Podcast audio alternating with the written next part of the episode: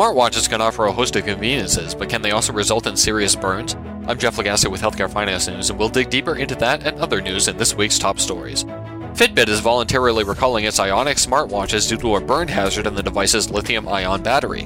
As we see in Moby Health News, this comes after at least one hundred fifteen reports of the watches overheating and seventy-eight reports of burn injuries in the U S The Consumer Product Safety Commission reported two incidents of third-degree burns and four incidents of second-degree burns in the U S, and forty reports of burns internationally.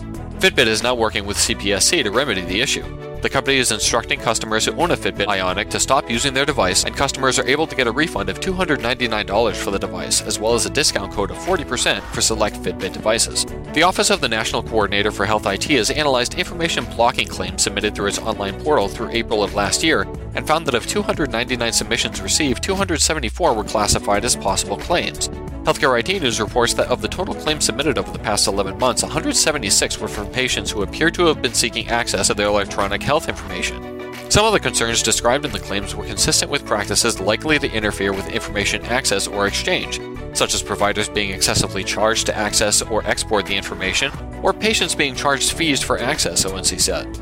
Finally this week, an American Medical Association-led study has found that nearly one billion dollars in annual excess healthcare expenditure are due to turnover of primary care physicians, and work-related burnout is a significant driver of those costs.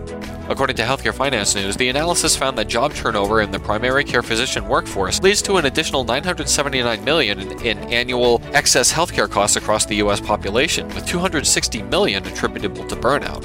The cost analysis is based on a pre-pandemic annual turnover estimate of eleven thousand three hundred thirty-nine primary care physicians. Out of the total annual estimate, burnout-related turnover was estimated to impact three thousand six primary care physicians. Physician burnout is especially costly to public and private payers who bear most of these excess healthcare costs. I'm Jeff Lagasse with Healthcare Finance News, and this has been Top Stories.